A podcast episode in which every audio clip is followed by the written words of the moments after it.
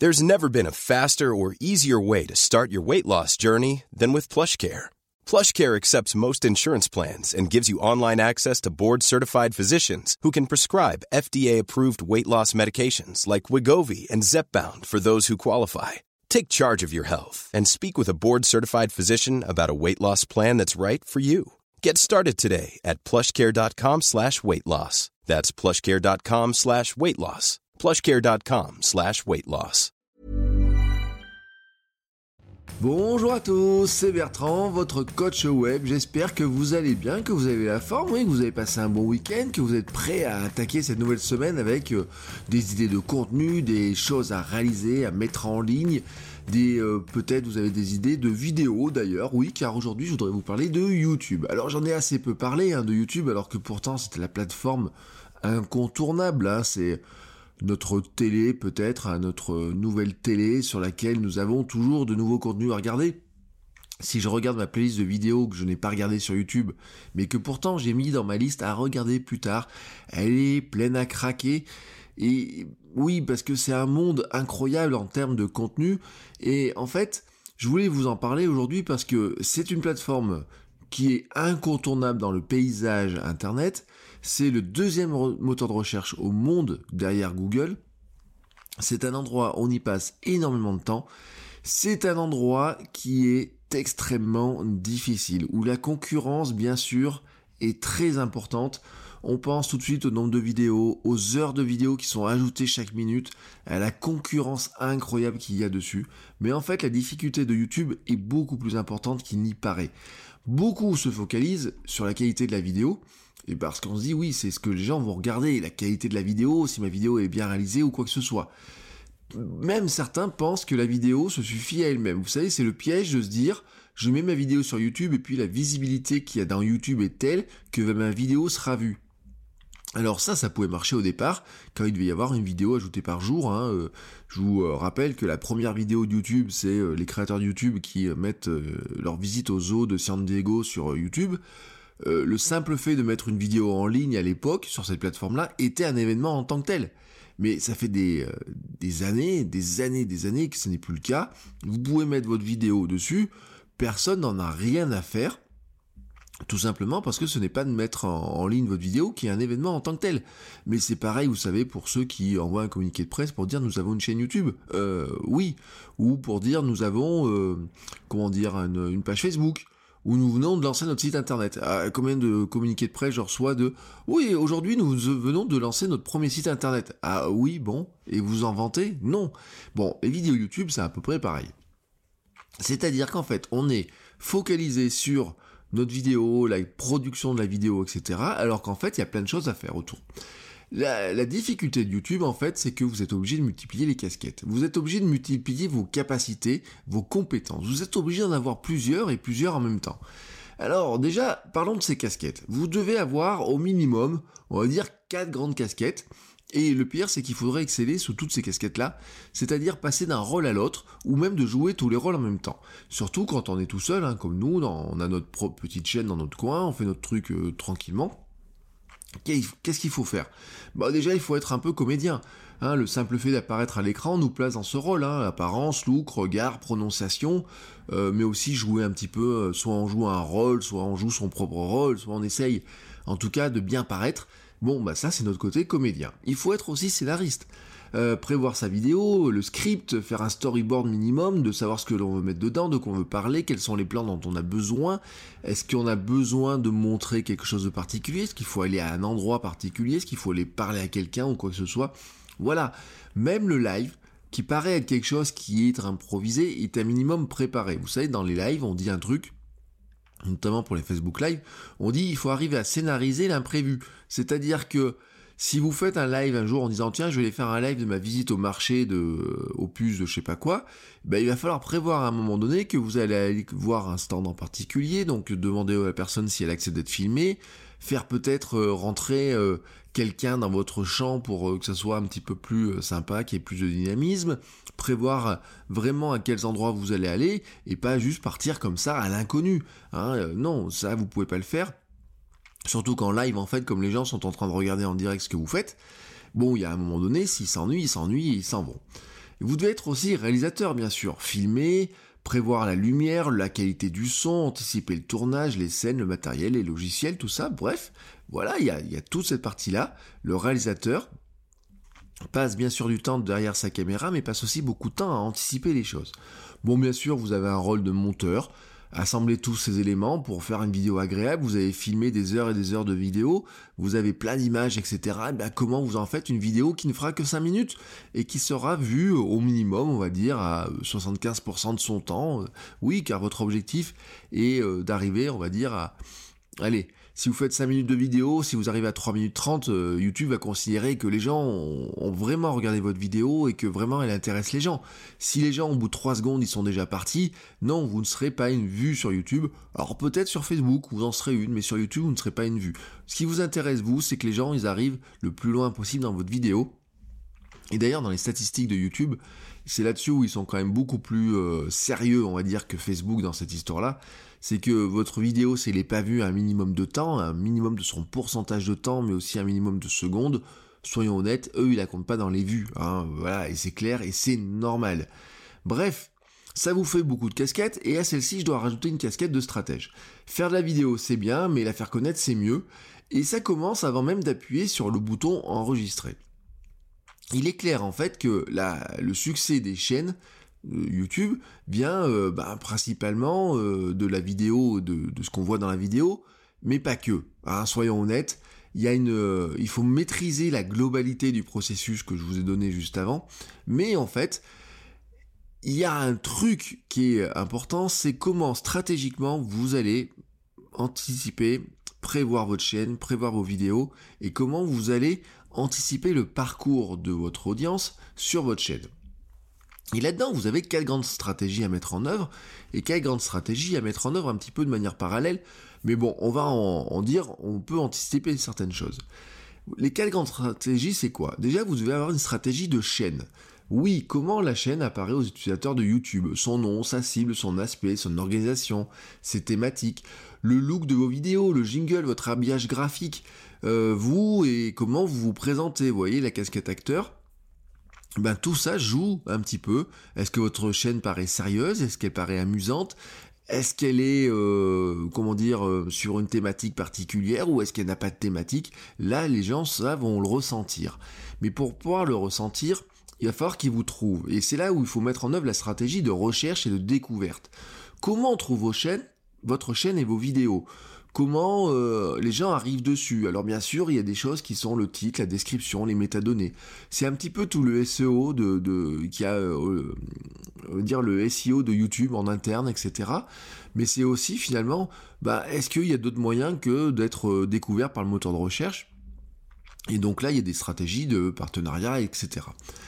Vous avez aussi euh, une stratégie à mettre en œuvre, c'est finalement les gens sont arrivés en touriste sur votre, votre vidéo, votre chaîne, c'est comment vous allez mettre en œuvre une stratégie de développement et de l'audience et de la fidélisation. Pardon, j'ai du mal à le dire. Comment les faire revenir? Comment les faire s'abonner? Qu'ils appuient sur le bouton s'abonner pour être euh, savoir qu'il y a une nouvelle vidéo qui arrive, qu'elle apparaît dans leur flux de lecture. Comment faire en sorte que quand une nouvelle vidéo arrive, ils aient envie de la regarder. Comment faire en sorte de leur faire regarder plus de vidéos hein, Il y a des liens internes entre les vidéos, des choses comme ça qui peuvent être faites. Et la dernière stratégie, bien sûr, bah, c'est comment vous produisez vos vidéos. Hein, parce que, à limite, c'est bien beau de dire, bah tiens, je vais faire une belle chaîne, je vais bien l'organiser, je vais, comment je vais être trouvé, etc. Mais bien sûr, il faut faire vos vidéos. Et là, j'en reviens à comment je vais réaliser ma vidéo, comment je vais la prévoir, la filmer, la monter. J'en reviens à tous mes rôles dont je parlais avant. Alors, pour imaginer un petit peu mon propos, on pourrait imaginer qu'en fait, votre chaîne YouTube, votre projet YouTube, c'est un peu comme un projet de restaurant. Voilà. Considérez votre chaîne YouTube comme un restaurant. Souvent, le chef pense d'abord d'ailleurs à sa cuisine, hein, vous voyez, et puis euh, il fait sa plus belle des cuisines, il fait ses plats, etc. Il soigne ses assiettes, tout ça, c'est beau et autres. Mais à un moment donné, il doit d'abord faire aussi, enfin oui, d'abord aussi, je sais pas dans quel sens, mais on va dire, euh, c'est bien beau de prévoir toute sa cuisine, mais il faut aussi faire venir les gens dans son restaurant. Et puis une fois qu'ils sont dans son restaurant, il faut rendre l'expérience dans le restaurant suffisamment agréable pour que le client apprécie le plat, mais aussi envie de revenir et en parle à ses amis, reviennent régulièrement. Et eh bien le restaurant, c'est votre chaîne YouTube. euh, elle doit faire bonne impression. Hein. un restaurant, il doit être beau, bien présenté, on doit avoir envie de rentrer dedans quand on arrive devant la devanture, on doit vouloir passer la porte, parce qu'il y a des effluves, parce qu'il y a la carte est bien affichée, vous voyez, toutes ces notions-là de, du restaurant. Ça, ça se prépare avant l'ouverture du restaurant. Hein. Est-ce que vous mettez des petites nappes? Est-ce que vous mettez des beaux verres sur vos, sur vos tables? Est-ce que les tables sont serrées, pas serrées? Tout ça, c'est la stratégie de votre chaîne, c'est la stratégie de votre restaurant. Donc c'est comment ça vous allez le prévoir. Vous devez faire venir les gens. Parce que les gens, quand ils sont devant, pour qu'ils rentrent dans votre restaurant quand ils sont devant, il faut d'abord qu'ils arrivent devant votre restaurant. Et ça, c'est leur montrer qu'il existe, le faire connaître, l'inscrire dans les guides, faire en sorte que les gens qui cherchent un restaurant puissent savoir que votre restaurant existe, c'est-à-dire qu'ils puissent arriver même devant la porte avant de pousser la porte. Voilà, vous avez fait un beau restaurant, maintenant il faut faire venir les gens devant le restaurant et leur faire envie de pousser la porte du restaurant. Une fois qu'ils sont dans le restaurant, bah c'est l'accueil, c'est euh, comment vous les accueillez, est-ce qu'on se sent bien, etc. Mais c'est aussi bien sûr vos plats. Vos plats, bah, sur votre chaîne YouTube, sont vos vidéos. Hein. Bien sûr, ils vont se régaler avec. C'est une condition indispensable pour qu'ils deviennent fidèles. Mais c'est pas la seule condition. Combien y a-t-il de restaurants où vous trouvez que finalement vous y mangez bien, mais vous n'avez pas envie d'y retourner hein? Comment, pourquoi vous devenez euh, régulier, des clients réguliers de certains restaurants et pas dans d'autres? C'est pas seulement la qualité du plat, c'est pas seulement le fait que ce soit beau ou pas beau, c'est euh, une ambiance, c'est quelque chose de global, c'est... Euh, bah oui, euh, ça peut être le sourire de la serveuse, la sympathie du patron, le petit geste commercial, la petite attention qu'il a pour vous, le petit message qu'il vous envoie ou je ne sais pas quoi, enfin qui vous envoie. Hein, dans un restaurant, c'est et des fois il va vous offrir le café, des fois il va, il va tout simplement être sympathique, il va vous demander comment vous allez ou quoi que ce soit, ou s'il peut vous aider, ou si vous êtes avec votre chien ou votre ou un enfant, il va faire attention à ce que votre chien ait une gamelle d'eau ou que votre euh, enfant ait une chaise haute pour s'asseoir. Vous voyez, tout un tas, de choses comme ça. Euh, je, dis ça parce que l'autre jour je regardais, il y a des restaurants, vous savez, qui refusent les enfants parce qu'ils trouvent que ça trouble l'ambiance du restaurant. Et donc, bien sûr, il y a des gens qui ne seront jamais fidèles de ce restaurant-là, tout simplement parce qu'ils peuvent pas y aller en famille et que eux, ils ont envie d'y aller en famille. Voilà, c'est comme ça. Donc, votre restaurant, pour que les gens reviennent, il faut qu'ils se régalent mais ici, il faut qu'ils se sentent bien chez vous, qu'ils aient envie de revenir, donc que l'accueil soit sympa, que la qualité soit la même aussi à chaque fois qu'ils reviennent aussi, qu'ils puissent goûter aussi de nouvelles choses, mais retrouver leur plat préféré. Vous savez, euh, euh, on a toujours nos habitudes. Euh, on va prendre cinq fois une pizza, mais des fois on va dire bah tiens, je vais changer. Y ah, la carte du jour aujourd'hui elle me plaît bien. Vous voyez toutes ces choses là comme ça. Et eh ben c'est ça la stratégie de fidélisation. décidément aujourd'hui j'ai un problème pour dire ce mot et de développement. La difficulté de YouTube, c'est que vous devez penser à l'ensemble de ces éléments-là. Souvent, on focalise, je vous le redis, sur la partie production de la vidéo. On investit du temps dedans. On est attaché à notre qualité, à notre travail. Alors, qu'est-ce qu'on fait? On, on achète du matériel, on achète un nouvel appareil photo, une nouvelle caméra, on achète des micros pour faire un son qui soit meilleur, on va euh, faire la décoration de, sa, de, de la pièce où on va filmer, on va mettre un meilleur pied, on va mettre de la lumière, une première lumière, une deuxième lumière, une troisième lumière, changer le micro, changer l'appareil, mettre un autre objectif. Ouais, ouais, ouais, voilà, tout ça on va faire attention aussi à la manière dont on parle, à la manière dont on se présente, on va essayer de pas trop lire, on va essayer de bien regarder dans l'objectif. Vous voyez toutes ces euh, choses-là là-dedans. Et qu'est-ce que c'est ça? C'est un investissement important, un investissement en temps, un investissement dans euh, la réflexion que l'on a, un investissement émotionnel. Hein, euh, c'est notre bébé qu'on fait, c'est ça. Et notre audience, qu'est-ce qu'elle fait? Bah elle, elle arrive en touriste. Voilà, elle arrive en touriste sur la chaîne, et c'est ce qui déstabilise beaucoup les gens sur YouTube c'est qu'en fait on se dit on met beaucoup de nous-mêmes dans une vidéo pour la produire, pour la montrer qu'elle soit belle, etc., pour la monter, mais les gens, eux, ce sont des touristes. Et les touristes, qu'est-ce qu'ils font? Ils regardent le truc, ils s'attachent pas trop à la qualité, ou euh, ils s'attachent pas trop à... Ou alors ils s'attachent trop à certains détails, vous voyez euh, c'est vous pensez franchement que euh, la qualité est suffisamment bonne, mais eux ils s'attachent à un petit détail. Mais c'est valable pour, pour plein de choses comme ça. C'est Attention, par exemple, des fois c'est bête, hein, vous faites attention à votre vidéo, à la qualité de la vidéo, mais vous faites une faute d'orthographe dans la description et vous avez les gens qui sont là, qui disent Ouais, il y a une faute d'orthographe dans la description. C'est dommage.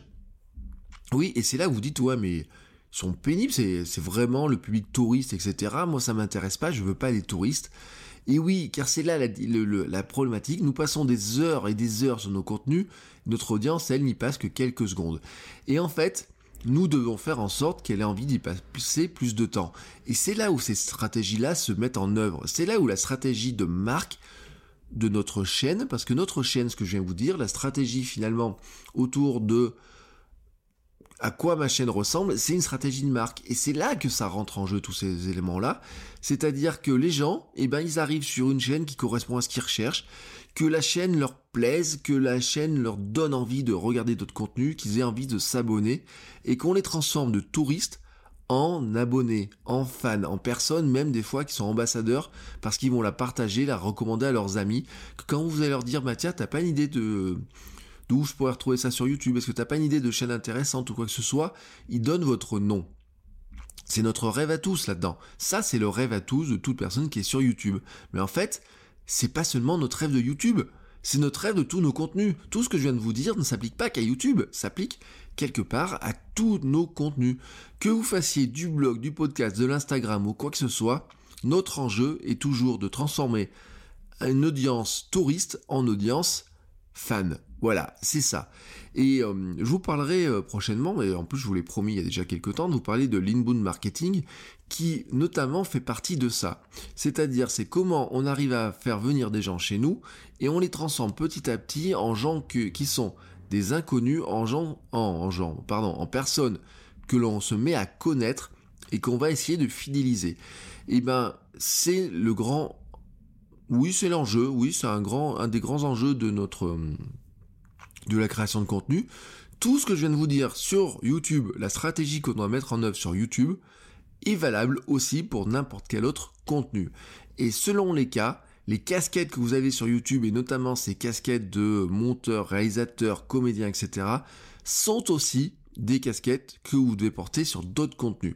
Alors peut-être pas forcément de la même manière si vous faites de l'écrit, si vous faites de l'audio ou si vous faites de la photo, Très clairement, c'est pas forcément toujours les mêmes qui sont les plus visibles, mais c'est sûr que par exemple, si vous faites de l'audio, vous devez penser à votre côté comédien. Il est indispensable que vous travaillez sur la diction, sur la manière de faire vivre vos contenus et sur la manière, quelque part, de les jouer. Si vous faites de la photo, si vous faites de l'Instagram, il y a un vrai côté à se demander d'ailleurs si vous ne devez pas être aussi un comédien dans vos photos. Est-ce que vous devez vous montrer, pas vous montrer? Mais dans tous les cas, vous devriez être aussi ben, le euh, prévoir où vous allez faire vos photos. Voyez par exemple hier, moi j'ai fait des photos pour euh, mon compte Instagram. Il y a un moment donné où j'ai regardé l'heure, j'ai dit waouh attention, la luminosité devient de plus en plus courte, j'ai pas envie de les faire à la lumière artificielle, donc je dois anticiper à quel moment je dois faire ma photo, où je dois me placer, quelle va être la lumière, etc. Donc quel que soit le contenu, vous devez avoir ces casquettes, hein, ces casquettes à la fois de comédien, de, euh, réalisateur, d'anticipateur, voyez, de tout ça, mais aussi de stratège, et vous devez mettre en œuvre ces quatre stratégies-là, ces quatre grandes stratégies-là, qui sont, je vous rappelle, stratégie de chaîne, mais on pourrait dire de marque, stratégie de recherche et de découverte, j'avais dit parler un jour du mot, du mot découvrabilité, stratégie de développement de l'audience et de fidélisation, et stratégie de production d'un bon contenu. Voilà. Quand vous mettez en œuvre ces quatre stratégies, quand vous réfléchissez à ces quatre stratégies-là, et eh bien quelque part, vous avez vos stratégies globales de production et de développement de votre contenu pour votre marque personnelle, pour vos contenus, pour votre blog, votre podcast, votre bouquin, votre chaîne YouTube ou euh, n'importe quel autre support qui va arriver parce que bien sûr ça marchera pour du Twitch, bien sûr ça marchera aussi pour du Snapchat, bien sûr ça marchera aussi pour euh, le futur réseau qui arrivera, du Pinterest, vous êtes exactement aussi dans cette logique-là, et les futurs réseaux qui arriveront, s'il y en a un qui arrive à exister et à se développer, et ça sera exactement la même chose, mais c'est aussi bien sûr exactement la même chose aussi pour tout ce qui est newsletter. Bref, c'est toujours la même logique qui s'applique. Nous devons faire en sorte de produire des bons contenus, nous devons faire en sorte qu'ils soient découvrables, nous devons faire en sorte que les gens aient envie de les voir et de les revoir et, les attendre, attendre ces nouveaux contenus-là. Et nous devons faire en sorte que l'emballage global soit le plus euh, pertinent et le plus accueillant et le plus agréable. Et bien sûr, il y aura une dernière stratégie à rajouter là-dedans, c'est que quand vous aurez fait tout ça, eh ben, il faudra trouver un moyen pour en tirer des revenus, pour en vivre, si c'est ça votre ambition. Mais là, ça sera un autre sujet, j'en parlerai bien sûr au fur et à mesure des autres épisodes.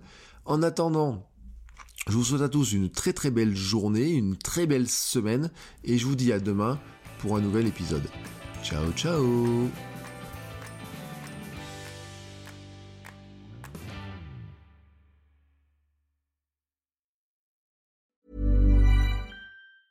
Even when we're on a budget, we still deserve nice things. Quince is a place to scoop up stunning high-end goods for 50 to 80% less than similar brands. They have buttery soft cashmere sweaters starting at $50, luxurious Italian leather bags, and so much more. Plus, Quince only works with factories that use safe, ethical, and responsible manufacturing. Get the high-end goods you'll love without the high price tag with Quince.